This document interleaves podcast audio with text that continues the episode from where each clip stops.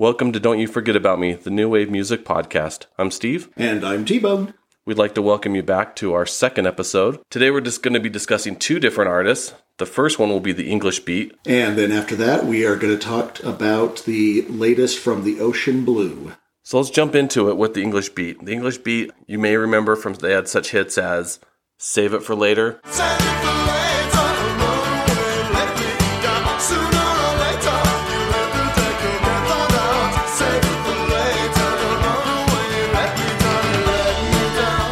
Mirror in the Bathroom.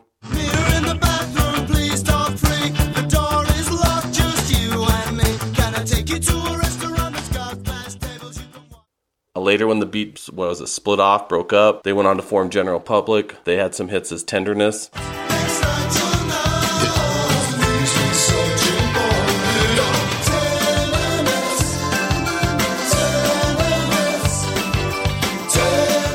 And of course, the uh, guitarist and the bass player for the English Beat went on uh, with Roland Gift to form Fine Young Cannibals. Yep. And then Dave and Ranking Roger both split up, and Ranking went over to the UK. Dave took over the US. Dave still tours as the English Beat. So with this album here, it's this album here is Here We Go Love. Right. Yeah. 2018. Um, the album was financed through crowdfunding, which I did, and uh, it was one of the longest four years ever. It started in 2014, and the album was finally released in 2018. Um, it seemed like 10 years, let alone four years, because Dave and gang would tour relentlessly in order to make money to return to the studio to do a, a song here and there, and then return back to the road to make more money to keep financing going into the studio. Now, on this album, is it is it the English beat is it the beat featuring Dave Wakeling or is it Dave Wakeling? I've seen it like listed multiple yeah, times. Yeah, you know, on the cover art it says the beat starring Dave Wakeling. So I I don't know. I, I'm still going to consider it the English beat. That's what I'm used to. Yeah, I mean they've been touring enough now with just Dave as the English beat. I think it's you safe go to either assume. way. You Yeah. really could go either way. And listening to this, I mean, you're going to kind of hear it. I think we'll probably discuss it. It's going to, some tracks are just like the English beat, some are just like Dave's solo album, and there's even a few that kind of borderline general public. Right, and um, yeah, and there's some that are maybe a little less interesting than either any of those three. but we'll talk about that here in a minute. Um, yeah, you know, the thing is, I think without original members such as David Steele, Andy Cox, Everett Morton, and the legendary Saxa, the musicians are very good on this album, but they're not. They're. I just don't think they're as tight instrumentally. It is how it says it's starring Dave Wakeling. Yeah, no, it's his band. There's Yeah. no doubt about that. So we'll jump into it. We kind of mentioned, let's start a little bit through not really the track listing or the singles. I want to jump into how you mentioned you did the crowdfunding, and that was a multi year process. Was it ever? And I think the first song that they teased for, well, I don't know if really if a, a year or two long is a tease, but it was, I think it was The Love You Give.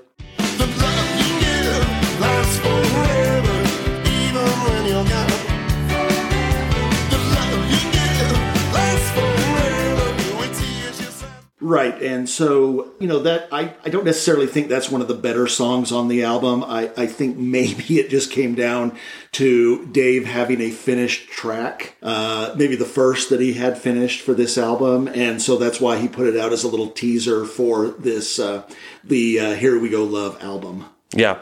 Now the first, I don't know if it was the first single on this. I really don't know if there were singles released, but the first, the first track that's on this album, I'm not sure if it's the first single that was released. Was "How Can You Stand There." How can you stand there? How can you stand there? Run, baby, baby, run, run. Right, yeah, and it's a I gotta say it's a great strong ska start. Uh, both this song and the next one, the the one and only, really will get your feet dancing. I, I was very happy to hear those starting off this this album. Yeah, I mean, "How Can You Stand There"? That to me sounds like if you would have listened to it way back, could easily come off of one of the the first three English Beats albums. it doesn't miss a beat. No, Um, no pun intended. D- no pun intended. and even kind of picks up with Dave Subtle about how he's always wanted to be kind of, you know, he's a little bit more on the political side. Right. Oh yeah, and a number of these songs here on this album um, really kind of articulate Dave's political viewpoints, along with other songs that, that are more love songs, shall we say, and, and don't really have that sort of uh, approach to his, his political beliefs. But yeah, How Can You Stand There definitely does uh, fall into that category. So let's talk about redemption time. This is redemption time. World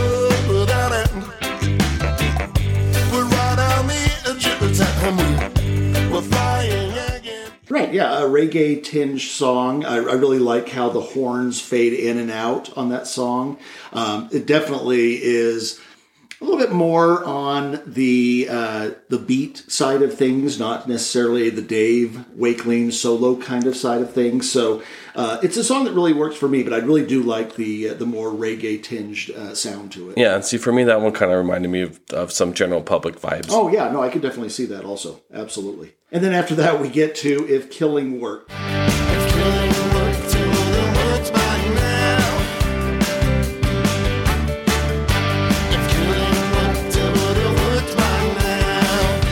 And like I mentioned, if there's any songs on this album that uh, take a look at what Dave's political feelings are, this anti-war song would probably be at the top of the list. Yeah, this one's definitely not like some of the others where it's a little subtle. It, it's pretty much in Pretty on much you, but slaps you right in the face. There's no doubt that uh, that he's he's putting across a viewpoint, a political viewpoint on this album, and this song really uh, focuses on that. I'll be honest, this album took me a few listens to to kind of get some songs to grow on me. this was one, yeah. This was one that that the first first listen through was kind of meh. We want to kind of just talk about that right now and then get back to some of these songs, uh, this this album uh, didn't really do a whole lot for me initially. Upon repeated listening, it did grow on me, but I must say that. Uh, if you're a, a beat completist, a beat fan, then yeah, I would definitely recommend this album. Uh, if you're new to the beat, probably stick with their first couple of albums or uh, or greatest hit. So we go from if killing worked, we go to here we go love.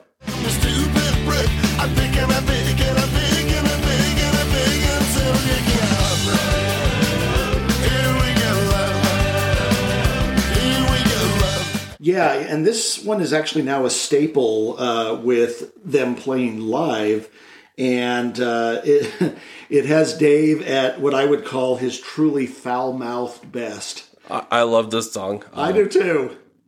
It's one that's probably my favorite of the album. It's one you're not going to hear pretty much anywhere. And if you do listen to it, make sure your headphones are on at work when you're listening to it. Yeah, uh, that, and maybe if you uh, have kids in the car, maybe skip this song and wait till they've gone to school or something. But it's a great ska song, great, almost kind of the punk ska an attitude. Yeah, I would agree with that. And then you go from the up tempo, here we go, love, to never die.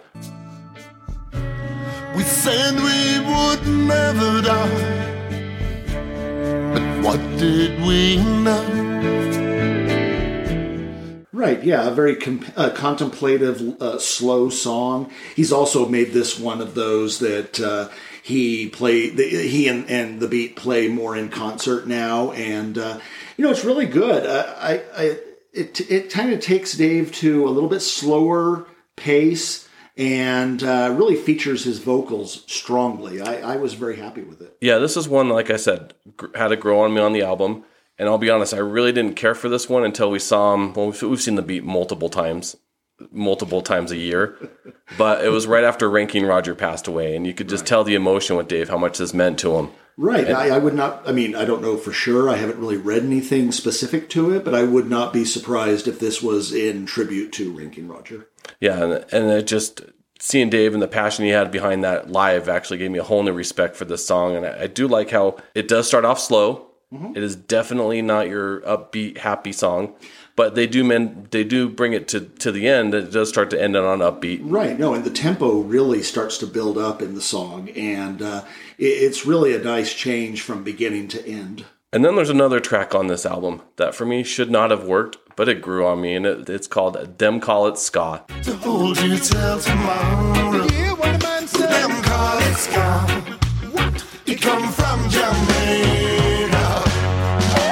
Right. You know, uh, obviously a ska song. I mean, you can tell uh, just by the title, but it also has some great toasting from King Schascha, uh, who kind of took over Ranking Rogers' spot uh, once the the two guys split up and formed different bands.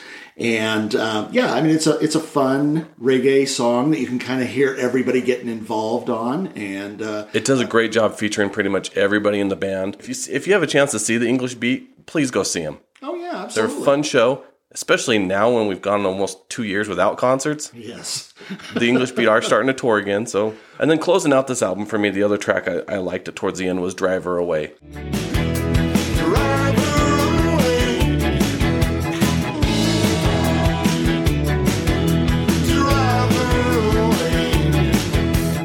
Oh no, uh, no question. I think actually this is one of the better songs on the album, and definitely one of the best songs on the second half of it. And then there's a few that just for me just did not work. And I, I really like the English Beat, but there's a few of these songs that just felt like they were stretching out just to complete an album. Oh, there's no question. Yeah, I mean the last song on the album, "Be There for You," it is seven minutes long, and it really should have felt like it would. It should Two really to be three minutes. Two to three minutes. Yeah, it just goes on too far. Uh, it goes on too long to stay interesting. Absolutely. And I, I think Steve and I would probably definitely agree both that, with some exceptions, the second half of this album is a little bit too much filler. Yeah, it's kind of like back in the day when you had the cassette. Your, your A side you probably wore out more than your B side, and the B side maybe had one or two songs that you back in the day had to get learn how to fast forward that really well and end where that song ended. Well, isn't that the beauty of CDs and, uh, Digital. and streaming now in digital? Yeah, Dave stacked, I think, the first half of the album with the more interesting songs.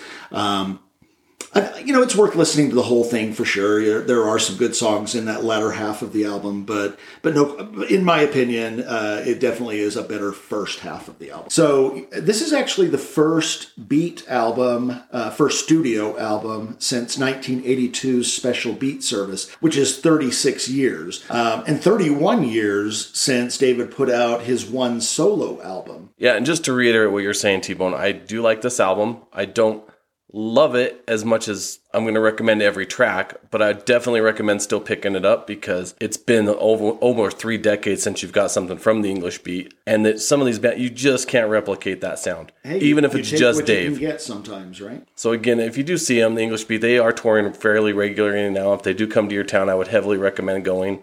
They're always a fun show.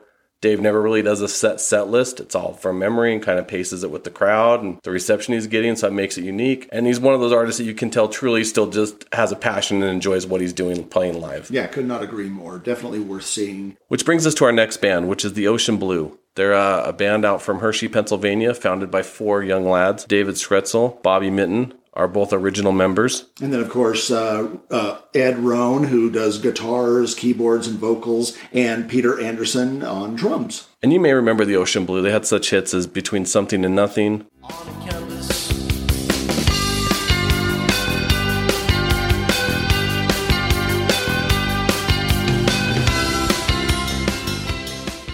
Drifting and Falling.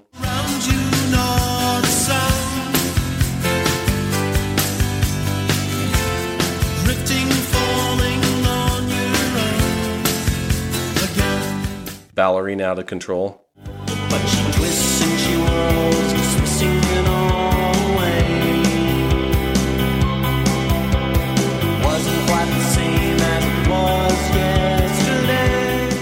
They were going to be st- discussing their eighth full length album, Kings, Queens, Knaves, and Thieves, which came out back in 2019. And this is the only album that they've had since uh, 1999's Ultramarine. This album was produced on the Korda label, which is partially owned and run by David, along with some other Minneapolis based musicians. And not to show my hand too early, but I think this is probably the best Ocean Blue album and definitely my top album of 2019. and I would I would agree. You know, I, I absolutely love the uh, first number of of Ocean Blue albums. Hell, I had their first album on cassette, and uh, but I, I must agree with you, Steve, that that this album is just phenomenal. Every every song on it is in. It may not play on the radio, but it, to me, they're hits. Yeah, and to me, it definitely played heavily, especially in the dark year that was 2020.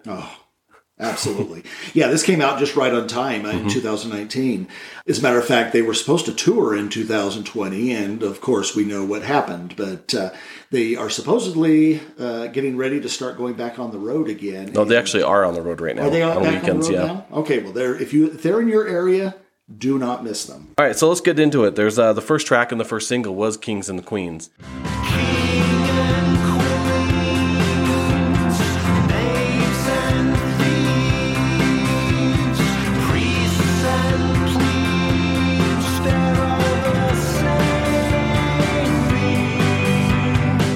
Right, immediately from the first note, you know this song is from the Ocean Blue. Oh, very classic Ocean Blue. And if Uh, you're not a fan of. Ocean Blue after this song, you may you might you might be.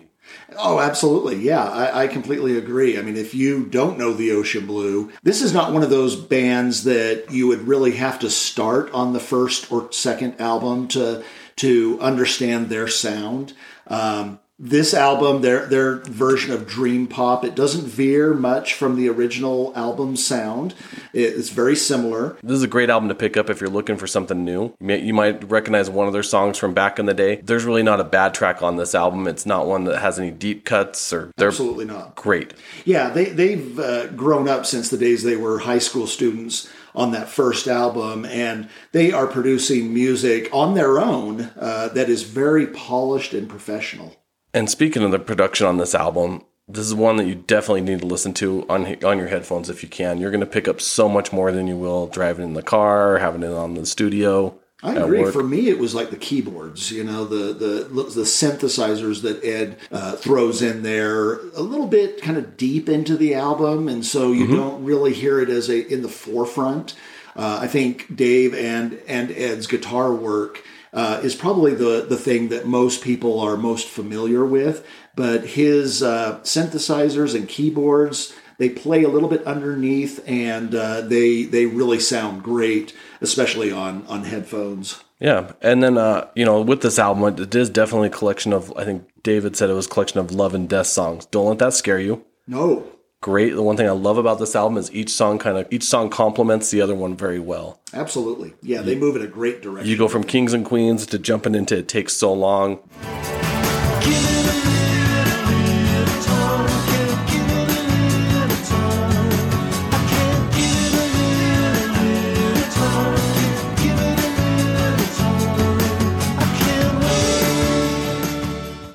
Wonderful song Um, and then from there, you jump into one that's Love Doesn't Make It Easy on Us. and let me tell you steve this is my favorite song on the album. Um, it uh, has additional vocals from minneapolis based allison lebon and charlotte crabtree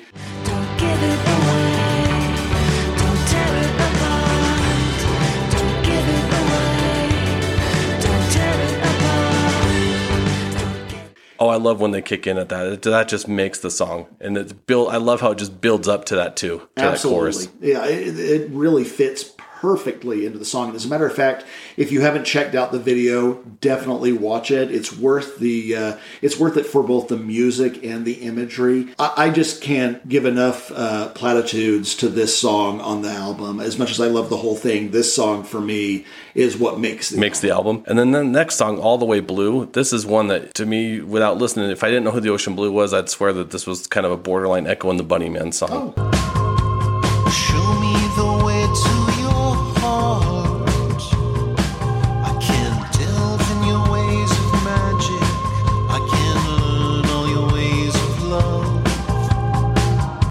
Absolutely, I can see that. I, I think especially because of the crisp guitar work, which for me is the highlight, and uh, Ed's lush synthesizer is is stunning. And again, this one here, listen to it on your headphones. You'll pick up so much more little detail. Absolutely. On to the add to the next song. Number five is uh, Paraguay, My Love.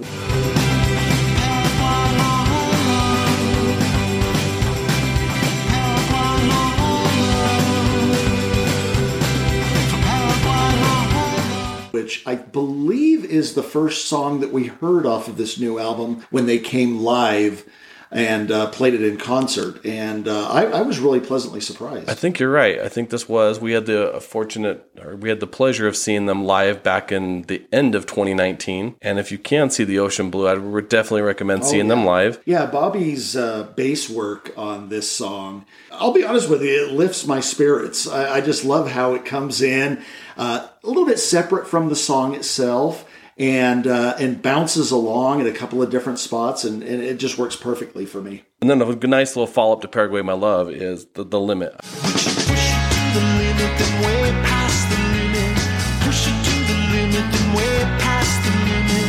Push it to the limit, then way past the limit. I love the in this one how it just kind of builds up. You got that acoustic guitar going in there. Absolutely, yeah. And, Kind of sounds like a train build up. How it just kind of starts out slow and keeps going. And Oh yeah, not to praise uh, Bobby again, but it really has some amazing uh, bass work and drums in it that uh, are again one of those things that you really hear better when you're uh, when you have headphones on and can hear all the different instruments working with each other. and then we get to the song that just reading it, you might think it was a Morrissey song or the Smith song. there within lies the problems with my life. Therein lies the problem with my life. Therein lies the problem with my. Absolutely. Well, you know, and these guys, uh, uh, they they readily admit that their influences back in the late '80s were the Smiths, Echo and the Bunnymen, a number of other different bands that uh, we still listen to today. And so it doesn't surprise me that that David would uh, would create a song that really sounds as though Morrissey uh, just put it on his latest album. Oh, but it's, uh, so much better than what Morrissey put out on his latest album. Don't want to offend our Morrissey fans, but Yeah, prove me wrong on, on, on his newest stuff. We'll get there. Yeah, we we're getting there. Um, and then just to kind of close this out, I don't want to go, you know, we pretty much have gone track by track, but to close this out, kind of another staple with the Ocean Blues, Ed takes over vocals for one of the songs, Step Into the Night.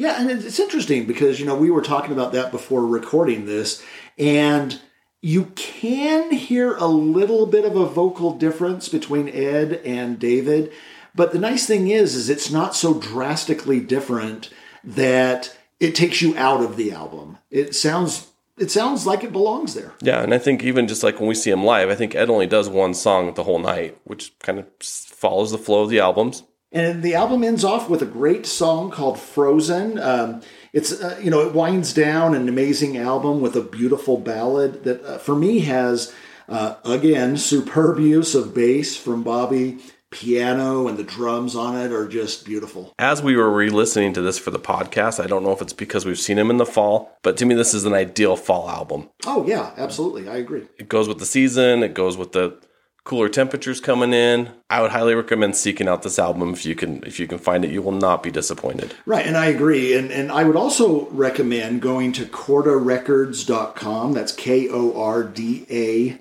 records.com and there you can click on uh, the artist link and then on the ocean blue to see a number of videos off this album i believe there's four or five of them there as well as live performances and articles about the individual band members well worth taking a look at whether you're a, a new fan or whether you've been with the band for the past 30 years And just real brief, some quick, uh, since we don't get a whole lot of it, some new wave music news. Those of you that had Adam Ant tickets for, what was it, 2019, 2020 US tour, It seems so long ago. he, he did put out something on his Facebook last week that said he's the US dates are forthcoming. So hopefully in the next week, month, couple months, we get some dates. All I know is I've got a ticket just sitting on my counter waiting to be used. And then also, uh, Knights of Reb is going to be going back on tour with the original four members from the 1982 lineup. Uh, that's going to start at the 1st of November in Portland, and it'll end in early December in Houston. And then just closing out, something I want to give a shout out or a recommend. It's uh, Andy Partridge of XTC has a four song EP out called My Failed Songwriting Career, Volume 1. So there may be more. We can only hope.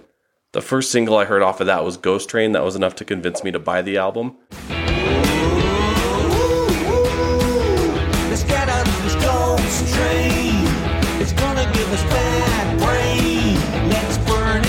Yeah, highly fantastic. I highly recommend you pick it up. Now, this album, you're going to have to do a little bit of research or go old school on it.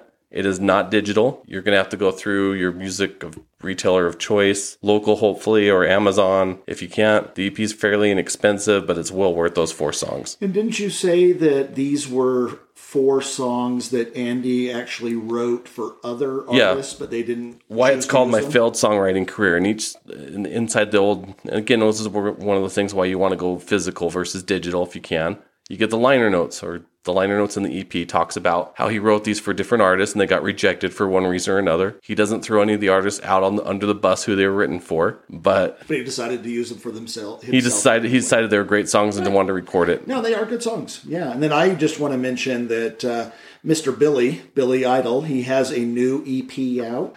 Hello, goodbye. There's a and it has also four songs on it. Now, this one is uh, available digitally, so you can download it or stream it from your favorite provider. Um, it's great to hear him back with Steve Stevens on guitars, and uh, definitely well worth a listen. To just close out this episode, we'd like to thank all our listeners for their support on our first episode that we had. It was the response we got was phenomenal. And if you guys could, if you guys have any recommendations that you'd like us to review, any albums, uh, throw it up on our Facebook page. Don't you forget about me, the New Wave Music Podcast. And then also, uh, we do have our email address. We'd love to get uh, album uh, recommendations to talk about, or you can just uh, let us know what you think about the show, or you can just simply say hi. And that email address is Don't You Forget Podcast, and it's don't without the apostrophe. So D O N T, you forget podcast at yahoo.com. And just a quick tease that before we sign off to give you a heads up on what we're looking for for the month of October. Our first episode out in October will feature Danny Elfman, former lead singer of Oingo Boingo. He's got a new solo album which we'll be discussing, along with uh, the Oingo Boingo remastered albums that were put out by Rubellan Records. And later in October, We are going to discuss the last two albums from the legendary Gary Numan. thanks so much for listening, and we'll see you next time.